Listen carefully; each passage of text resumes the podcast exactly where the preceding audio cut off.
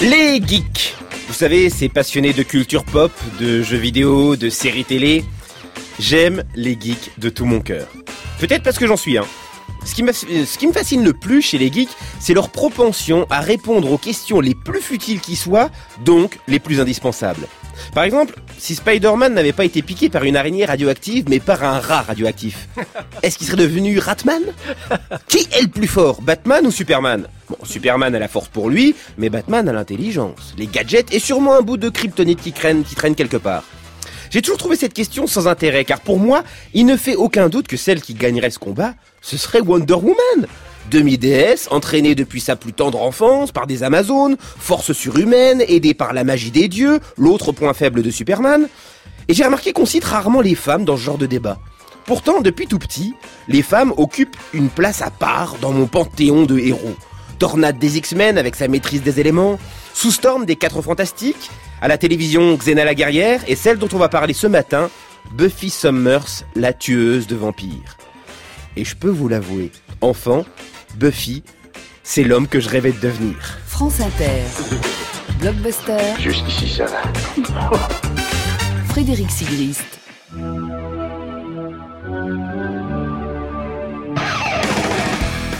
Lorsqu'on parle de séries cultes avec des amis, il est de bon ton d'évoquer des séries un peu classe comme Les Sopranos, The Wire ou bien Breaking Bad. Et puis, il y a Buffy contre les vampires. C'est un petit peu le cousin honteux euh, dont on n'ose pas trop parler en public de peur d'être jugé. Le plaisir coupable de tout un tas d'amateurs de séries. Un objet télévisuel non identifié qui a commencé comme ce qui semblait être une blague d'adolescent attardé et qui s'est terminé comme une des séries les plus profondes et les plus fun faites sur le monde de l'adolescence. Porté par l'interprétation impeccable de Sarah Michelle Gellar, qui risque malheureusement d'être l'actrice d'un seul rôle, et pensé par son créateur Joss Whedon, devenu depuis l'architecte des super-héros Marvel et DC Comics sur grand écran, Buffy contre les vampires n'a eu de cesse d'expérimenter et de casser les codes de ce qui faisait fin 90, de ce qui se faisait fin 90 sur le petit écran. À mes côtés, celle qui, si elle était un vampire, ne sucerait que du sang sans sucre ajouté, Sophie Hoffman. Ça existe Oui, oui, ça existe. Bonjour Sophie. Bonjour Frédéric. Bon alors j'imagine que parler de Buffy contre les vampires, euh, c'est un peu un rêve qui se réalise. Alors moi j'étais un petit peu plus charmed en fait, mais je vais prendre Ah. des notes et je vais être attentive. Oh, Vous bon. allez me convaincre. Bon, bon, je, je vous aime quand même. Hein. Bon, comme chaque matin, nous avons le privilège d'avoir deux experts pour nous accompagner. Tout d'abord, Sandra Logier, bonjour. Alors, vous êtes philosophe, co-auteur de philo-série Buffy, tueuse de vampires aux éditions Braglon. Avec vous, on essaiera de comprendre le phénomène Buffy, sa création, son originalité, et en quoi cette série s'est amusée à jongler avec des concepts bien plus profonds euh, qu'il n'y paraît, jusqu'à créer une des figures les plus connues du féminisme télévisuel. À nos côtés également Stéphane Clerget, bonjour. Bonjour. Alors vous êtes psychologue, spécialiste de la- de la- de l'adolescence. Ah non, non. Non. Je suis non. psychiatre. Vous êtes psychiatre, mais c'est bien, vous avez changé de métier en, en- en très peu de temps. C'est une belle évolution, je vous félicite. Donc psychiatre, Merci. spécialiste de l'adolescence, vous êtes l'auteur de Comment te faire respecter aux éditions Limonade, mais vous allez également publier les vampires psychiques, comment les reconnaître, comment les- leur échapper aux éditions Fayard à la rentrée. Mais comment le savez-vous? Je vous l'ai pas dit. Mais on a, on a des bons informateurs. Ils savent pas que vous êtes psychiatre, psychiatre, mais ils savent que vous sortez. Donc ensemble, on essaiera de comprendre en quoi l'adolescence est une période idéale pour les amateurs de fantastique. De Hunger Games à Twilight, la fiction semble raffoler des histoires de jeunes adultes coincés entre des pulsions de vie et des pulsions de mort. Mesdames et messieurs, il est 11h, 8 minutes, vous écoutez Blockbuster. À chaque génération, il y a une élue. Seule, elle devra affronter les vampires, les démons et les forces de l'ombre. Elle s'appelle Buffy. Mais avant tout cela, Sandra Logier, pouvez-vous expliquer au monde, car oui, le monde nous écoute, ou peut-être seulement ma mère en fait, hein, euh, qui est Buffy Summers, l'élue tueuse de vampires? Je vous écoute. Alors, Buffy euh, Summers est une jeune fille euh, totalement ordinaire au départ. Lorsque la série commence, euh, elle est lycéenne hein, dans, dans- au lycée de Sunnydale en Californie. Euh, et Buffy euh, est une jeune fille qui est douée de pouvoirs surhumains, c'est-à-dire que c'est une tueuse de vampires. Comme le dit le générique qu'on vient d'entendre, elle est une élue. hein. dans chaque génération, il y a une élue et une jeune fille qui a ses capacités extraordinaires, donc de pouvoir massacrer les vampires. Mais ce qui fait la caractéristique de Buffy et ce qui explique aussi son succès, c'est que c'est vraiment normalement euh, la petite jeune fille euh, qui va au lycée, euh, qui a des histoires d'amour, des amis et qui d'ailleurs souvent dans les films d'horreur justement se fait massacrer à la troisième scène. Hein. Il y a d'ailleurs une, une scène, un film de la série Scream où on voit la même actrice, Sarah Michelle Gellar. C'est un des rares rôles qu'elle a eu d'ailleurs euh, après Malheureusement. Buffy. Euh, et donc qui euh, se fait tuer à la première scène. Et c'est vraiment une allusion euh, à, à, cette singularité de et Buffy. souvent, et souvent d'ailleurs dans ces films d'horreur, la, la bimbo blonde qui se fait tuer dès les premières scènes est, est tuée parce que Elle crie très fort. et elle crie très fort et puis surtout elle, a couché avec un garçon Oui. ou elle est sur le point de coucher avec quelqu'un. Il y a quelque chose d'assez conservateur dans, le- dans, dans le schéma. Il y a, il y a toujours, toujours cette idée-là et cette euh, punition en fait par rapport à la sexualité. Euh, et euh, donc euh, la caractéristique de Buffy, c'est que justement, elle est à la fois une fille normale et cette redoutable tueuse. Et c'est cela que Joss Whedon voulait vraiment mettre, mettre en scène, hein, présenter au public. Et c'est ça la, la force pédagogique de la série hein, pour les adolescents, mais pour les adultes aussi, hein, puisque moi aussi je, je regardais Buffy. C'est l'idée que il n'y a pas besoin d'être une personne absolument exceptionnelle, une Wonder Woman, euh, euh, ou euh, donc vraiment d'être d'être un héros isolé, classique et masculin pour justement avoir cette, cette capacité hein, de se battre. Une petite minette complètement normale peut en fait vraiment se battre. Et c'est cela que Joss Whedon voulait mettre à l'écran pour montrer aussi que chacun, chacune surtout, avait cette capacité-là. Et c'est cela qui est vraiment son but à l'origine et ce qui fait de, ce- de, de Buffy une série, euh, une série féministe. hein. Oui. Alors il faut préciser que Joss Whedon euh, est issu d'une famille de scénaristes. C'est le Hein, créateur euh, de la le série. créateur de la série.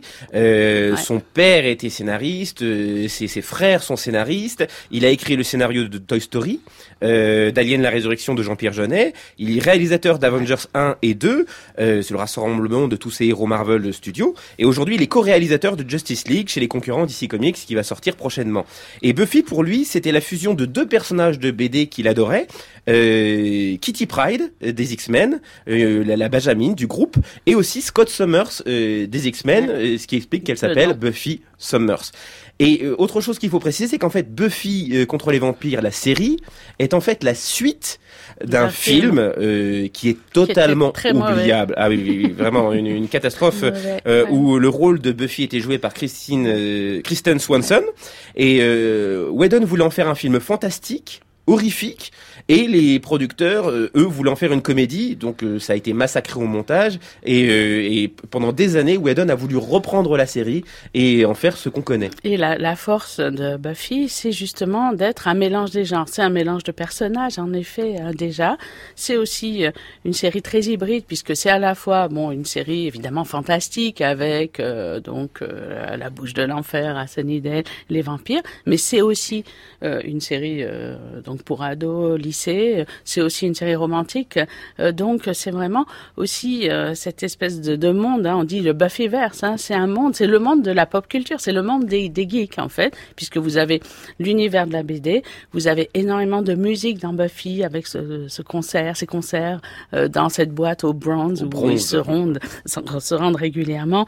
Euh, vous avez euh, évidemment le cinéma aussi, et puis l'ensemble des, euh, des séries. Donc en réalité, c'est vraiment euh, un univers dans lequel euh, on peut toujours se replonger maintenant euh, avec délice. Hein. Vous savez qu'on a fêté les 20 ans. Cette, euh, cette année a été pour nous très agréable parce que c'était une année entière de festivités Buffy. Ah, on vous sent heureuse, hein. on a, ah oui, oui, on a pu vraiment parler de Buffy euh, donc euh, pour célébrer les 20 ans du premier épisode euh, et se rendre compte que non seulement il y a les fans anciens de Buffy, ceux qui regardaient la trilogie du samedi sur M6, ceux qui évidemment l'ont regardé aussi en DVD, et puis toute une nouvelle génération, c'est-à-dire qu'il y a toute une génération de jeunes qui regardent Buffy et qui adorent garçons et filles. Hein.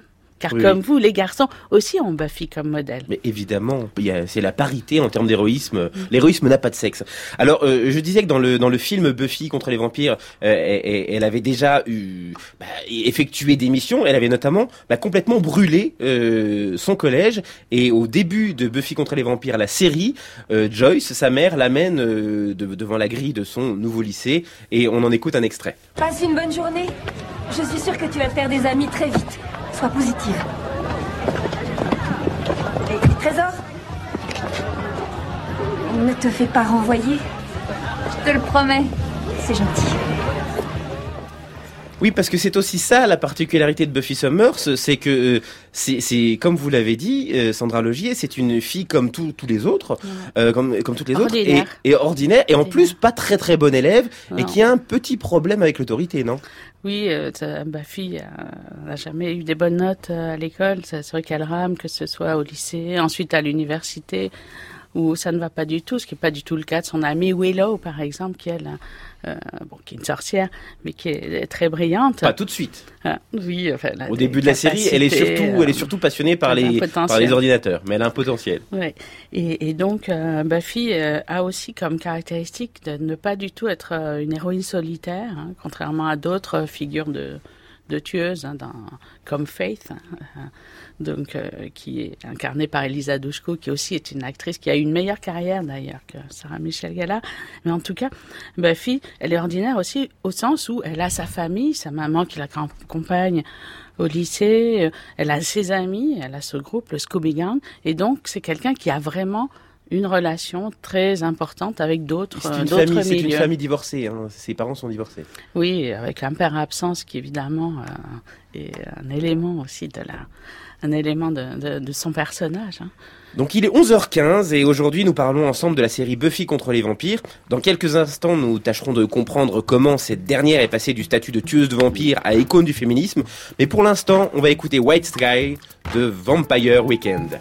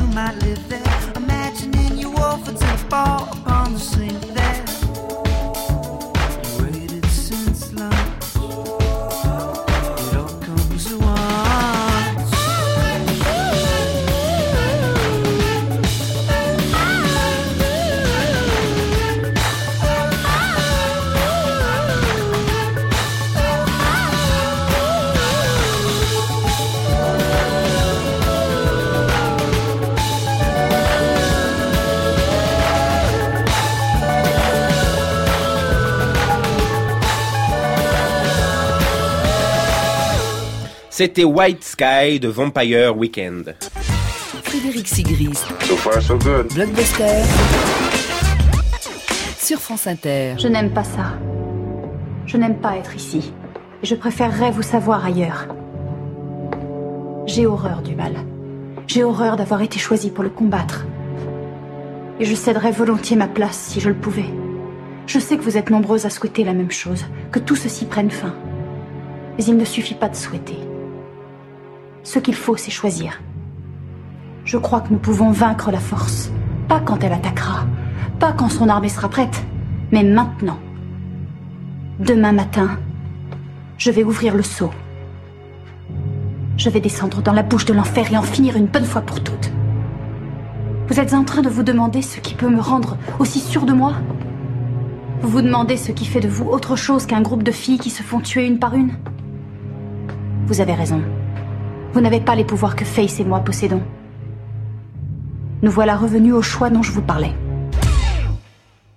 Alors Sandra Logier, euh, on, on vient d'entendre un extrait euh, issu de la dernière saison où Buffy fait face à toutes ces apprenties tueuses, c'est-à-dire des, des jeunes filles qui ont le potentiel de, de recevoir le pouvoir d'une tueuse, mais qui n'ont pas encore été activées. Et, et- et en quoi en fait euh, Buffy est véritablement l'incarnation fantastique du girl power tel qu'on se l'imagine? Alors cet extrait, c'est dans la septième saison, donc un des tout derniers épisodes. Euh, je crois que c'est important puisque c'est vrai que beaucoup de spectateurs de Buffy avaient un peu euh, dévalorisé les deux dernières saisons parce que euh, au bout de la cinquième saison, il y a un final magnifique et c'est vrai qu'il y a eu deux saisons en plus, mais qui sont cruciales. Et la septième saison, justement, où il y a toutes les Buffyettes, euh, les les apprentis, donc qui se font éliminer au début de la saison, et euh, peut-être celle qui est le plus clairement féministe, c'est-à-dire que c'est ce moment où Buffy va dire euh, que toute femme, donc et toute personne hein, en réalité, hein, pas seulement les femmes, n'importe qui en fait avoir son pouvoir. Et donc elle va expliquer euh, à ces tueuses potentielles que de toute façon Finalement, on a dit dès le début qu'il n'y avait qu'une seule élue, c'est d'ailleurs ce que dit euh, le générique, hein. mais en réalité, pourquoi? Parce qu'elle dit c'est juste parce qu'il y a une bande de vieux mecs qui ont décrété ça, et après tout, il n'y a aucune raison de se conformer à ça, parce que ce pouvoir, toute femme peut l'avoir. Et donc là, c'est vraiment le discours euh, le plus féministe et le, plus fort qu'on trouve dans l'ensemble de la série, mais qui elle-même, en fait, est évidemment euh, une affirmation du girl power. Mais euh, c'est vrai que c'est un élément particulièrement fort parce que en disant ça, comme elle le dit, hein, elle va mettre fin au jeu, c'est-à-dire que c'est elle-même, Buffy, qui met fin à la série elle-même, parce que sinon ça pourrait continuer indéfiniment. Et donc, c'est elle qui dit, j'arrête ce jeu où il n'y a qu'une seule élue, et je montre que toutes les femmes peuvent avoir ce pouvoir. Stéphane Clerget, est-ce que justement euh, Buffy est un modèle de respect pour les adolescents? Oui, de, de respect de, de, de soi, euh, en partie du, du, du respect de l'autre certainement, mais oui, du respect de soi, en tout cas de l'affirmation de soi essentiellement. Et c'est vrai que ça, c'est une série qui a été diffusée dans les années 90 où il y avait eu un fort courant euh, euh, d'affirmation de soi euh, dans les pays anglo-saxons, et puis ça a un peu gagné la France. Hein, les livres sur l'affirmation de soi euh, se, se vendaient confiance- comme Confiance en soi. oui, se, se, se vendaient comme euh, comme des petits pains. Donc oui, on, on est dans ce courant-là et dans, dans un courant aussi euh, euh, assez individualiste, dans l'idée que bah, ce qui n'empêche pas le, le, le travail d'équipe, mais en tout cas euh, soi-même, on peut euh, on peut faire euh, beaucoup de choses et on peut se, se, se défendre. C'est-à-dire que notre défense ne dépend pas forcément euh, d'autrui et on peut assurer sa, sa propre protection. euh, effectivement, que l'on soit une fille, mais aussi que que l'on soit un garçon, bien sûr. Alors, histoire de vérifier si cette série était encore dans les mémoires, la team Blockbuster est allée demander aux gens ce qui leur plaisait dans Buffy contre les vampires. Moi, ce que j'aime bien chez Buffy, c'est que c'est une nana qui est badass. Ah, Buffy, elle est blonde, elle est mignonne, elle est péchue comme tout. euh, Elle sait se battre, euh, elle euh, défonce les gens qui sont en travers de son chemin, donc euh, Elle est adorable. je trouve ça bien que ça soit une nana.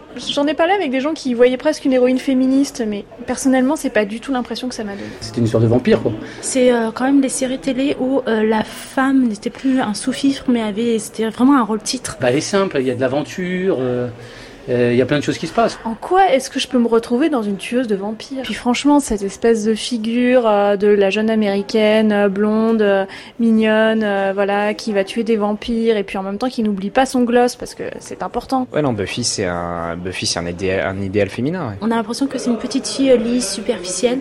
Finalement, elle cache quelque chose de beaucoup plus profond. Ah bah, ce qui était génial, c'était son pep sur scène, quoi. Elle avait une, une énergie de malade. euh. Buffy, c'était quand même relativement violent, surtout quand t'es au CM2 et que tu regardes ça. Ce que j'aimais bien, c'est l'univers du lycée, en fait, comme j'étais lycéenne au moment-là.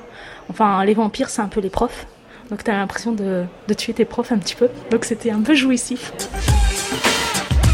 On rappelle, les enfants, ne faites pas ça à la maison. C'est mal. Euh, mais en même temps, eh, c'est c'est vrai qu'elle elle dit ça sous, sous- sous la forme de, de la plaisanterie, mais Whedon expliquait qu'il qu'il a pensé au lycée comme un film d'horreur. Et, et ainsi, la métaphore est devenue le concept central de Buffy, et c'est comme ça bah, qu'il bah, qu'il a réussi à la vendre, en, en vendant le lycée comme un film d'horreur. Et d'ailleurs, à l'issue de, je crois, la troisième saison, hein, euh, Sandra Logier, vous, vous, vous, vous me dites si je me trompe, je crois qu'ils font exploser le lycée. Oui, il y, a il y a une destruction totale du lycée, mais c'est vrai que l'idée euh, de Whedon, mais Stéphane en, dira euh, plus, mais c'est vrai que euh, c'est l'idée que ces années d'adolescente sont une épreuve extraordinaire et qu'il faut constamment justement surmonter des démons et que ça nécessite en fait des capacités vraiment héroïques aussi de, de franchir. Oui, d'ailleurs, il y a, y vraiment cette euh, cette métaphore permanente. euh, quand par exemple Buffy veut sortir pour patrouiller et arrêter des vampires pour empêcher euh, la, fin du monde, sa mère qui tient à ce qu'elle améliore ses résultats lui dit euh, tu ne sors pas, ne sors pas ce soir. Euh, elle dit mais je dois y aller, mais ça sera pas la fin du monde si tu vas pas. Eh bien si, dans Buffy, si ça peut arriver, ça sera véritablement la fin du monde.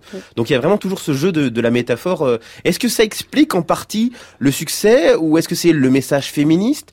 Ou euh, le fait tout simplement de voir une jeune fille de 50 kilos tout mouillée mettre des raclés à des cascadeurs avec des masques en, latex Alors je crois que déjà cette, cette idée-là, hein, que effectivement euh, ce- cette, euh, cette capacité de, violence, elle est quand même légitime et qu'on peut se battre. Je pense que ça fait partie de la série, mais du charme de la série. Mais je crois que c'est aussi vraiment la solidarité de groupe, puisque c'est vrai qu'ensuite il y a eu énormément de séries en fait qui étaient des groupes, ben, Game of Thrones, Friends, etc. Mais c'est une des premières qui vraiment basait son succès pas seulement donc sur un personnage euh, isolé, mais sur quelqu'un qui est réellement constamment solidaire et dépendante aussi euh, d'autres d'autres personnes. Et d'ailleurs, il y, y, a des- phases où elle se, où elle divorce même du groupe euh, et où le spectateur juge Buffy très sévèrement parce qu'elle elle, elle s'isole, euh, elle, elle porte le poids du monde sur ses épaules. Oui, alors il y a cette, euh, c'est la saison 6, euh, quand Buffy revient un des morts euh, parce qu'elle est ressuscitée par ses amis qui, qui veulent la faire absolument revenir, où euh, il y, a, il y a toute cette phase où, où elle leur en veut et où finalement euh, elle va arriver seulement euh, à exprimer en fait ce- cette douleur d'être d'être vivant. Quand elle doit la chanter. Lorsqu'elle doit la chanter et qu'il y a ce magnifique épisode musical qui est peut-être l'épisode préféré de tous les de tous les fans de Buffy, mais euh, ce n'est là qu'un exemple en fait de la profondeur aussi des questions qui sont traitées dans Buffy. Il y a un épisode par exemple, je suis désolée pour ceux qui n'ont pas encore vu la série. Mais de de toute façon, spoiler, on a mais- commencé dans le spoiler. Voilà. Je pense qu'on va aller dans le spoiler jusqu'au bout. Excusez-nous, chers auditeurs, si jamais vous comptiez avoir des oui, surprises. il y a quelques. Bon, effectivement, on a déjà parlé de la fin, mais l'épisode euh, où il y a la mort de la mère de Buffy, qui est peut-être l'épisode le, le plus fort, parce Le plus que fort. il affronte très directement la question de la mort humaine, hein, par rapport à la mort un peu parodique qu'on a dans tous les épisodes. Et même les au niveau de la réalisation. Et euh, et il y a une réalisation euh, extrêmement, y a extrêmement musique. particulière, sans musique, euh, sans euh, mort parodique et ça. Donc c'est très radical. Avec un- énormément de silence. il y a un épisode aussi où euh, Buffy euh, se retrouve en un hôpital psychiatrique où on essaye de lui faire croire que toute l'histoire de, Buffy, euh, de, tout son itinéraire de tueuse de vampires, c'est son délire personnel et qu'en réalité rien de tout cela n'a existé. Donc ça, c'est la question du scepticisme hein, en philosophie, c'est une question très profonde. Et d'ailleurs, doute qui subsiste même au-delà de la série, car à la fin de l'épisode, rien ne dit que ça n'est pas effectivement un délire qu'elle a dans cet asile, que toute l'histoire provient peut-être justement d'un d'un délire de, de, de, de personnes névrosées. Très exactement, mais c'est une question que chacun peut se poser. Donc, il y a eu dans Buffy aussi cette capacité à vraiment poser des questions très radicales, à prendre aussi des positionnements politiques. C'est comme dans Buffy qu'on a eu le premier baiser lesbien échangé à l'écran hein, entre euh, donc euh, Willow euh, Et Tara. Euh, et, et donc, euh, il y a eu toutes sortes d'expérimentations. Donc, Buffy, c'est vraiment une série très, très, très innovante, que ce soit dans son format, dans sa façon de parler, la qualité, La qualité euh, des dialogues. qualité des dialogues, euh, donc euh, et, euh, et aussi, Et aussi une continuité qui fait que certains éléments euh, qui apparaissent dans une saison ne trouveront euh, leur conclusion que deux saisons plus tard. Et alors, c'était apparemment anodin et pourtant c'est déterminant. c'est exceptionnel de voir qu'il y a une vraie continuité et que euh, Joss Whedon a pensé en fait l'ensemble de la série et que en effet vous trouvez des explications quelques quelques années après et si on compare avec beaucoup de séries mais je ne les nommerai pas mais où on voit bien que c'est bricolé année après année où on essaye euh, finalement euh, de, de continuer d'une façon complètement On avait dit qu'on ne parlerait pas de. Lost. Voilà. Non, mais de Lost, je ne suis pas d'accord. Euh, Lost, euh, bon, attends. On va créer un débat, formidable, c'est formidable. Lost est aussi une série extrêmement pensée hein, et construite. hein. Oui, mais euh, certains des scénaristes de Lost, à l'issue de la première, euh, alors c'est une autre série, hein, mais Ouais. à l'issue de la première saison, euh, ont avoué a posteriori que, notamment quand ils, ils voient la trappe à la, la fin de la saison 1, une trappe lumineuse qui s'allume, et bien pendant six épisodes qui ont débuté la deuxième saison, ils ne savaient pas ce qu'il y avait dedans. Ouais. Eux-mêmes ne le savaient pas. Donc Oui, oui, c'est vrai que c'est un peu plus, un, Oui, un peu plus improvisé. Voilà. Je suis, je suis d'accord. Alors, euh, on n'a pas évoqué les, les- les métaphores utilisées dans, euh, dans Buffy contre les vampires pour parler des vrais problèmes euh, bah, liés à l'adolescence.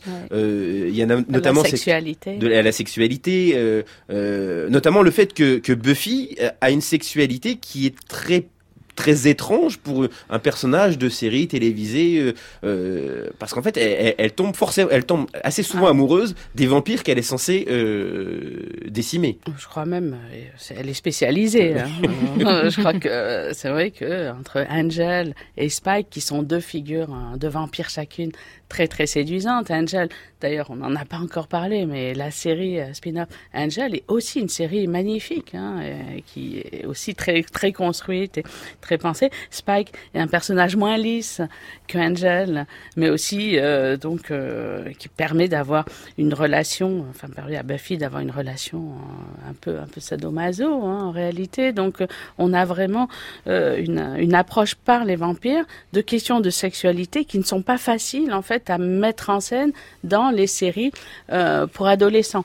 Et donc évidemment la morsure du vampire, la transformation physique aussi de l'être humain euh, d'apparence normale euh, en vampire avec euh, cette espèce de, transformation du, visage. En fait, tout ça, c'est des métaphores de, des transformations physiques euh, pendant l'acte euh, pendant l'acte sexuel qui sont absolument pas représentables dans, une série euh, pour jeunes. Et donc, euh, on a vraiment avec cette euh, cette relation avec les vampires une sorte de représentation qui est à la fois plus euh, évidemment plus monstrueuse hein, puisqu'il y a le sang etc mais aussi plus lisse de l'acte sexuel et ça permet énormément énormément de possibilités et puis euh, euh, ça permet aussi de comprendre la dimension transformatrice Mhm. euh, de la sexualité qui est propre à, l'adolescence hein. Et il y a aussi cet épisode avec le beau-père euh, où Joyce, euh, la mère de Buffy, trouve un nouveau compagnon qui forcément déplaît euh, à Buffy. Elle essaie d'avertir tout le monde en disant cet homme n'est pas clair, il y a quelque chose de malsain chez lui.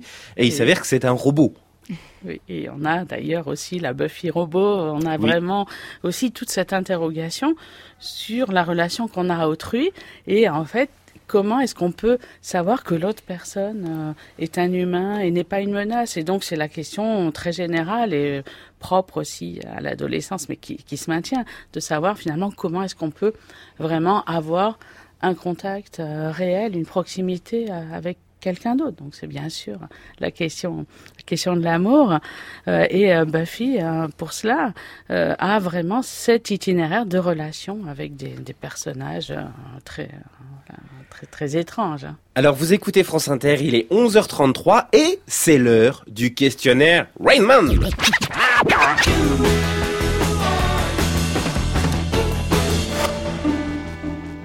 Alors Sophie va vous donner des chiffres. Il y aura trois propositions de réponse. Alors attention, il peut parfois y avoir plusieurs bonnes réponses. Ou pas, ça dépend. Alors, je, on commence avec l'année 1997. Enfin, le nombre 1997. Est-ce que c'est l'année de naissance de Buffy? Est-ce que c'est la date de la première diffusion de la série aux États-Unis? Ou est-ce que c'est le nombre de fois où Frédéric Sigrist a rêvé d'être une victime de Buffy, rien que pour l'admirer de plus près?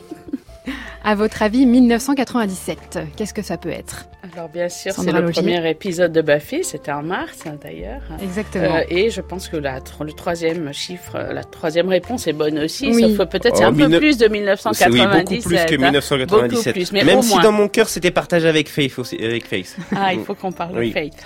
Alors, si je vous dis 144, est-ce que c'est le nombre de méchants tués dans la série Est-ce que c'est en grammes le poids des poches de faux sang nécessaires à chaque épisode Ou est-ce que c'est le nombre total d'épisodes? 144.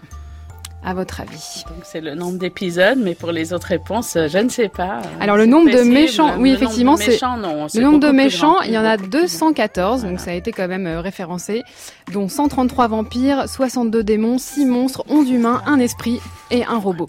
Alors là, on est dans le spoiler euh, absolu. Si je vous dis le chiffre 5, est-ce que c'est en millions le nombre de téléspectateurs devant leur télé lors de la première diffusion des épisodes aux États-Unis? Est-ce que c'est le numéro de la saison la moins aimée des fans de la série, le 5 Ou est-ce que c'est l'âge que Sarah Michelle Gellar avait lorsqu'elle a tourné une pub avec Seth Green, le futur loup-garou Oz? Et oui, ils ont tourné une pub ensemble. Alors 5, qu'est-ce que c'est à votre avis? À mon avis, déjà 5 ans, c'est l'âge de Sarah Michel quand elle a tourné une publicité. c'est Eh bien certain. non, elle avait 9 ans. 9 ans Ah, Ouais. bon, bah, elle avait 9 perdu. ans et lui 12 et c'était une pub pour les cookies. D'accord. Bon, bon. Mais en tout cas, il s'agit effectivement du, du en millions, euh, 5 nombre de millions millions. de Par contre, téléspectateurs. ça m'étonnerait que la saison 5 soit la plus mal aimée. Non, c'est la- vraiment, je, serais vraiment désolée. Non, de non, c'est la 4. Ah oui. On voit quand même que Oui, parce que les gens n'aiment pas la, la- le Riley, qui est le seul amant à peu près normal qu'a Buffy. Tout le monde le est. Alors, dernier, dernier nombre, le 42. Est-ce que c'est l'âge de Sarah Michelle Gellar aujourd'hui? Est-ce que c'est le nombre de pieux possédés par Buffy? Ou est-ce que c'est en minutes la durée d'un épisode? 42. À votre avis 42, c'est la durée d'un épisode. Exactement. Clair. Oh là là. La durée d'un épisode et, Mais il- Buffy a peut-être 42 ans. et non, elle a 40 ans. 40 ans. Elle a 40 ans. ouais. Sandra. Logier, vous avez été suprême. Non, non, quand même. si, c'est- quand même, allez. Alors dans. Blockbuster, on gagne des chansons et vous avez gagné mes onomatopées de Mesparrow. J'aimerais tant te dire ce que cache mon sourire au bout de ma langue, syllabe qui tremble. Mais comment choisir le plus fidèle, le plus riche, le plus beau de tous les mots?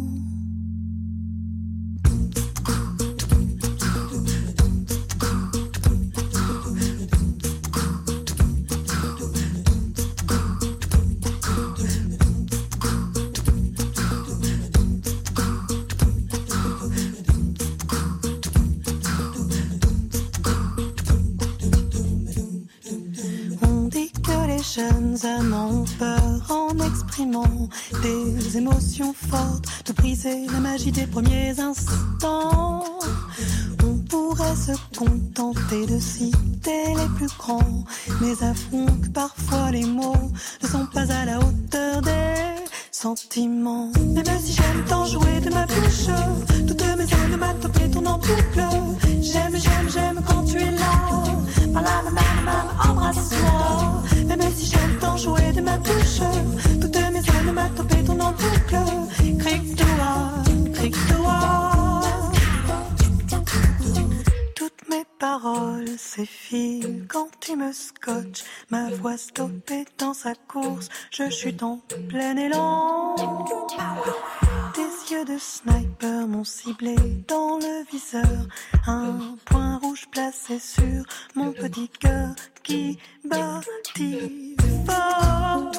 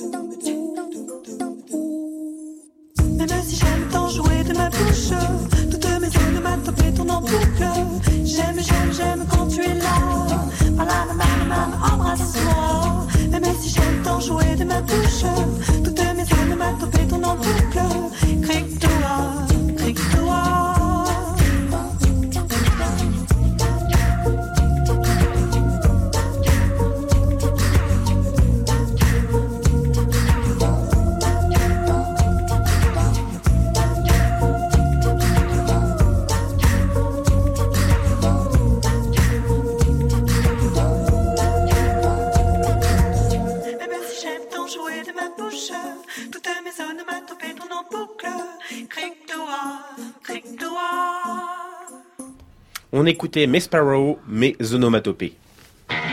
Blockbuster. Frédéric Sigrist. Sur France Inter. Alors nous sommes toujours en compagnie de Sandra Legier, philosophe, et de Stéphane Clerget, psychiatre, spécialiste de la- de l'adolescence, pour parler de l'élu tueuse de vampires, Buffy Summers. Alors on rappelle aux auditeurs que vous pouvez aussi nous suivre sur les réseaux sociaux. Et réagir à l'émission avec le hashtag BlockFI. T'approches pas de moi. Jonathan, arrête de pointer ça sur moi. N'essaie pas de m'en empêcher. Non. Crois-moi ou pas, Jonathan. Ta souffrance, je la comprends bien. Ah, c'est ça. Parce que le poids d'être une belle et athlétique jeune fille est trop lourd à porter. C'est vrai, j'avais tort. Tu es un crétin. Ma vie, bien plus que je ne saurais le dire, est source de peine et de souffrance. T'imagines pas ce qu'elle est difficile. Mais je ne suis pas très différente des autres. Chacune de ces personnes que tu condamnes ignore ta peine parce qu'ils sont trop occupés avec la leur. Les beaux, les grands, les populaires, tous ceux qui te blessent, tout le monde.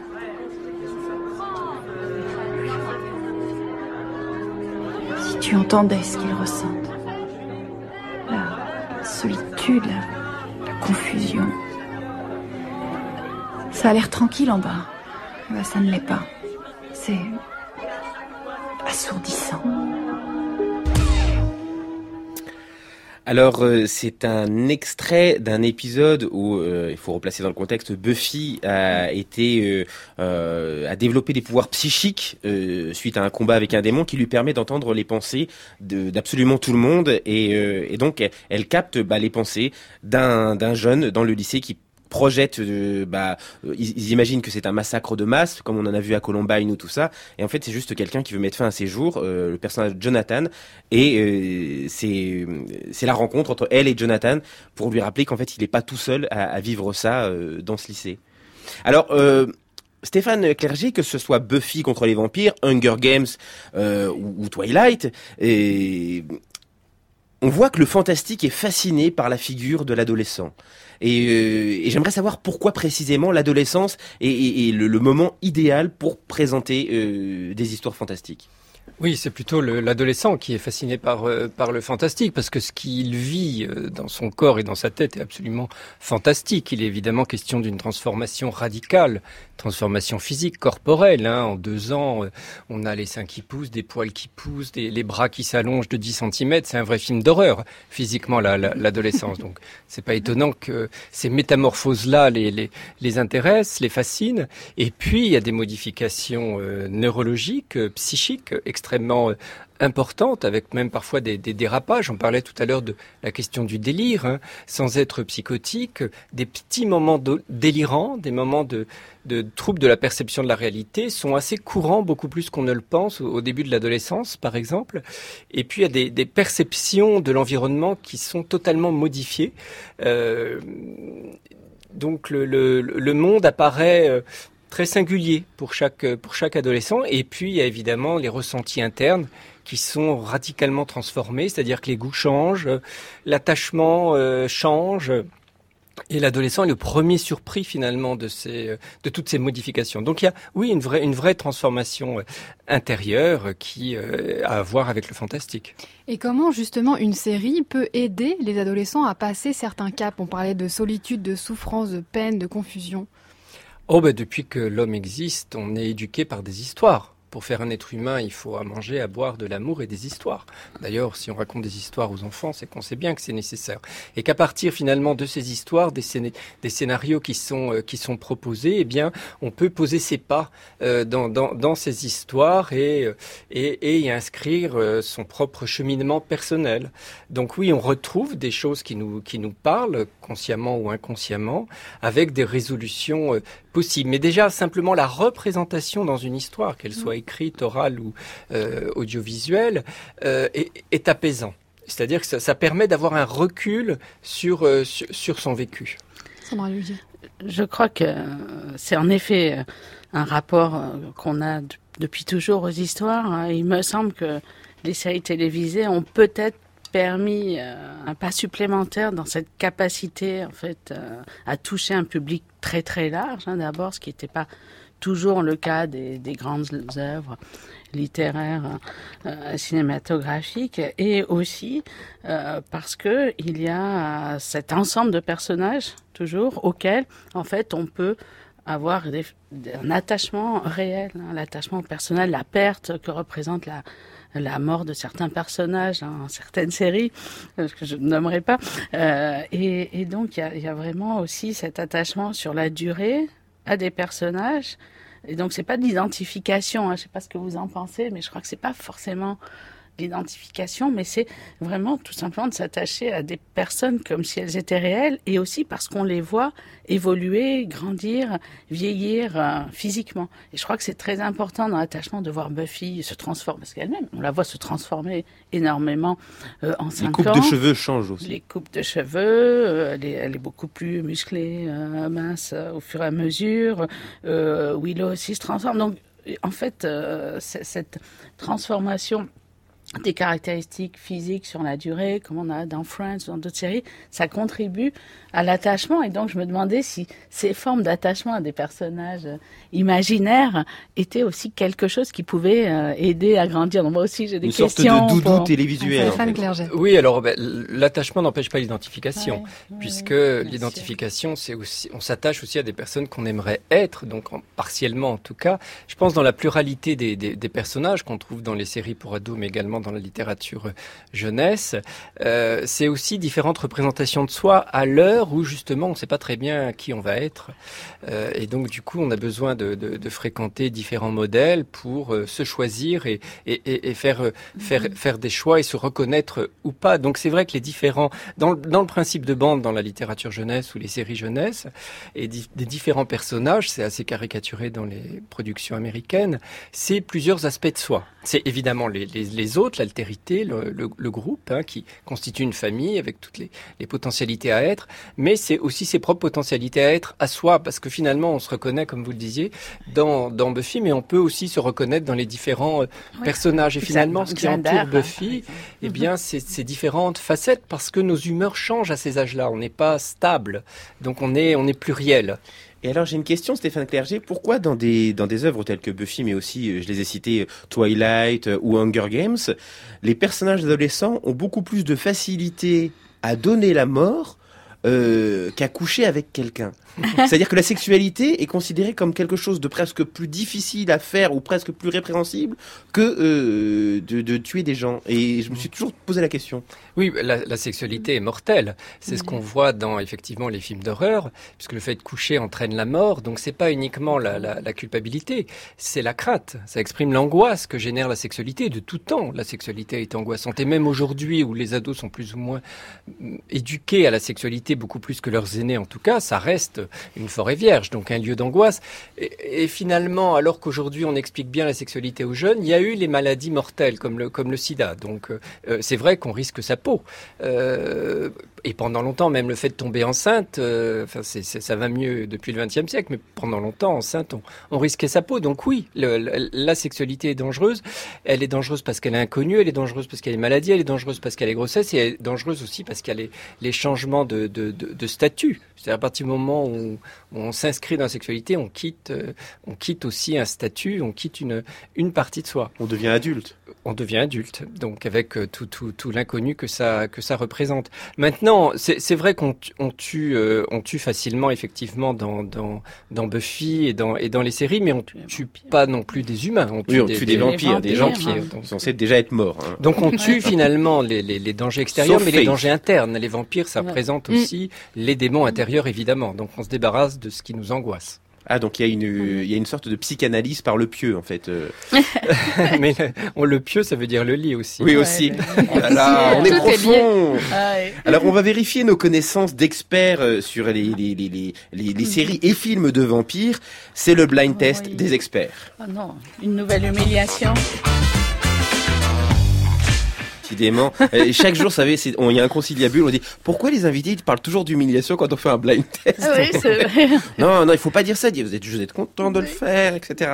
Non, vous allez voir, il est simple. Il est simple. Alors, on va écouter euh, plusieurs extraits et à vous de, de, de découvrir de quel vampire on, on parle. Je vais vous aider. Tout ça, c'est pour les super-héros, non? Et si je n'étais pas le héros? Si en fait j'étais le méchant Je ne peux pas le croire. Alors, c'est un couple aussi. Un couple avec une différence d'âge euh, qui ne semble inquiéter personne. Hein, un vampire de 250 ans et une, une jeune adolescente. C'est Twilight alors? C'est Twilight. Bonne réponse de. Sandra Logier. Voilà, et donc euh, cette euh, cette euh, adaptation cinématographique de l'œuvre de Stéphanie Meyer, hein, Twilight, son suivant. Écoute, Loé, toute vie n'a pas encore quitté ses vieilles mains. Il a pas l'air bien. Non, non, non, non, non, il, est- il était. Fait furioso, euh, moderato. Le vampire dandy. C'est dur en VF. On dirait Oui, oui, mais tout est dur, hein. True Blood, non Mais Non, non, on croirait que c'est le- dans True Blood, mais c'est pas ça. c'est. Un- c'est pas un me- God- C'est pas Godric. Vampire Diary non, non, non, non, non, c'est un acteur de petite taille qui joue beaucoup, qui fait, qui remplit beaucoup de missions qui impossibles. Oui, donc c'est le. Ah oui, c'est rencontre avec un vampire. C'est entretien avec un vampire. bravo. Voilà, on vous, on vous l'accorde. Ah oui, Son on suivant. Ce qui ressemblait à lui. Écoutez-les donc. Ils sont les enfants. Ah là, c'est le roi, c'est le roi, c'est le père de tous les vampires. Le plus connu dans. Bah Dracula alors. eh bien oui, Dracula de Coppola Ah. et euh, adapté donc de- du roman de Bram. Stoker. Eh bien, euh, on, Oui. vous a aidé, mais n'empêche que vous avez participé. Bravo. On a gagné Merci une nouvelle chanson. on a gagné une nouvelle chanson, The National, The System Only Dreams in Total Darkness.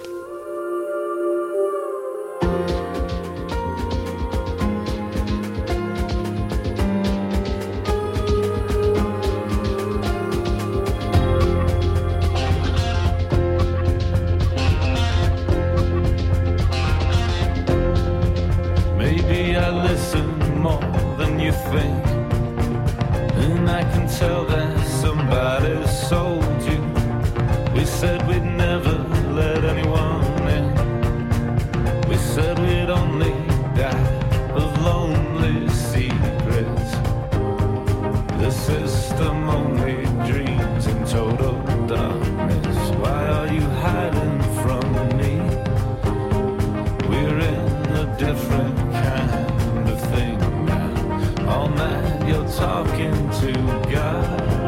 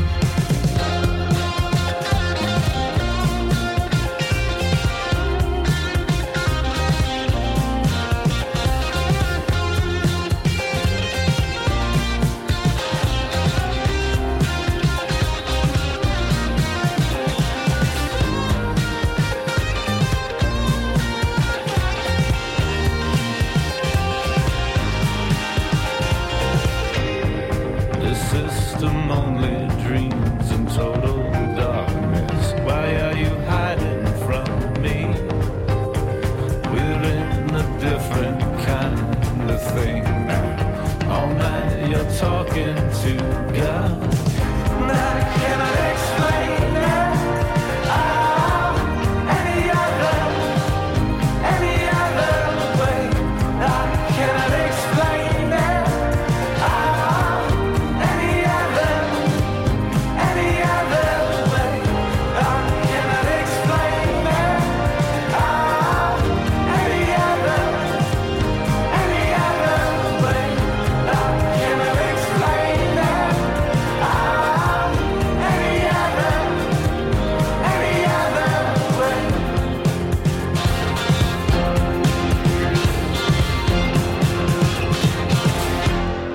C'était The National, The National, oh là là, l'accent anglais, The System Only Dreams in Total Darkness. Alors, Sandra Logier, euh, j'aimerais vous poser une dernière question. Euh, Est-ce qu'il y a une série aujourd'hui euh, qui, qui est la nouvelle Buffy? Alors, de toute façon, il ne peut pas y avoir de nouvelle Buffy. Buffy, c'est vraiment un classique. C'est quelque chose de très unique. C'est une des grandes œuvres populaires, mais aussi en général. Hein, donc, D'ailleurs, on vous euh, conseille de la 20e regarder en. VO. En oui, VO. C'est mieux. Euh, et euh, par ailleurs, Buffy euh, a rendu possible énormément de choses. C'est-à-dire que la prédiction de Buffy à la fin de la série que toutes les femmes pouvaient aussi être comme Buffy, je pense qu'en un sens, elle a aussi créé quelque chose, c'est-à-dire qu'il y a une forme de banalisation, de, de généralisation, en tout cas, de l'héroïne féminine. Et vous avez des femmes très fortes dans une série comme Game of Thrones, par exemple, hein, un personnage comme celui de Arya, de la jeune fille, et d'autres personnages de femmes hein, très forts, ne pourraient pas exister sans Buffy. Et donc, on a plutôt des personnages euh, de femmes plus multiples, hein, plus de, groupes, hein, Girls par exemple, euh, donc euh, ou même un personnage comme celui donc de, Claire- que joue Claire Danes dans Homeland, qui est aussi une héroïne femme qui est à la fois très forte et très fragile, très ce qui est fois, mm. en fait la- le point vraiment euh, fort de Buffy, c'est cette capacité de vulnérabilité. Je crois que c'est ça qu'a inventé vraiment ce personnage. Et du coup, vous allez trouver ça chez toutes sortes euh, d'héroïnes. Et puis vous avez en ce moment, c'est très récent, mais dans la série de Handmaid's Tale, la servante écarlate, vous avez aussi ce personnage de, Mm. de femme très fort, hein, Offred. Euh, donc, euh, donc je pense que Buffy est vraiment euh, l'origine de, de toutes de sortes euh, de, fer- de personnages féminins et de la variété possible aussi maintenant de, ces, euh, de cet héroïsme au féminin. Et vous, Stéphane Clerget, j'aimerais vous poser une question euh, plus personnelle sur ce débat qui agite toujours les médias euh, autour de la violence euh, supposée ou non euh, des, de séries telles que Buffy contre les vampires ou même du jeu vidéo plus largement. Est-ce que ça peut constituer une catharsis pour les adolescents ou est-ce que c'est vraiment quelque chose dont on doit se méfier? Alors, c'est pas une réponse personnelle puisque je me base sur euh, sur des études hein, qui sont nombreuses et, et, et déjà maintenant un peu anciennes. Donc non, ce n'est pas une catharsis, c'est- c'est certain. Euh, les, les, les jeux vidéo, il y a un peu plus euh, d'action, c'est-à-dire qu'on se libère un peu plus physiquement, mais globalement, la, violence télévisuelle soit n'a pas d'impact parce que l'enfant ou l'adolescent a suffisamment de vie extérieure dans la réalité avec les limites que la vie extérieure propose, notamment dans les jeux à règles, soit un impact délétère et on voit très bien des scènes de violence euh, visualisées par des enfants, aussitôt après, ils ont des comportements violents. Donc c'est un peu moins vrai évidemment avec avec les adolescents et c'est un peu moins vrai évidemment quand ce- c'est de la violence, euh, j'allais dire un peu fantasmagorique comme dans Buffy, par rapport à de la violence réelle euh, ou semi-réelle ou qui s'apparente à de la violence réelle. D'accord, merci Stéphane Clerget. Alors c'est la fin de cette émission. On se retrouve demain pour parler de jeux de rôle, de la Triforce, de la prince, de princesse en péril, d'oreilles pointues et de consoles Nintendo. Demain, on parlera du jeu vidéo Zelda. Merci Sandra Logier. On Merci. rappelle que vous êtes co-auteur de Philo-série Buffy, tueuse de vampires aux éditions regardez. Buffy. Et regardez. Merci. Stéphane Clerget. On rappelle que vous êtes l'auteur de Comment te faire respecter aux éditions euh, Limonade, mais vous allez également publier Les vampires psychiques, comment les reconnaître, comment leur échapper aux éditions Fayard à la rentrée. Merci à notre équipe, Céline à la réalisation, Marine Beccarelli et Jeanne Paravert à la préparation de l'émission, aidée de Chloé Brassière. La programmation musicale est signée Thierry Dupin et à la technique ce matin, Fabrice Desmas et Michel Béziquian. Et Dorothée. Bonjour Oh, Dorothée. bonjour Frédéric. De quoi va-t-on parler ce matin Question, pendant que Buffy cherche, euh, chasse les vampires, qui s'occupe des enfants? Ah, voilà. On parle de charge mentale tout à l'heure dans le débat de midi. Qui gère la logistique des travaux ménagers? Gros débat remis récemment au goût du jour par une blogueuse qui est mon invitée.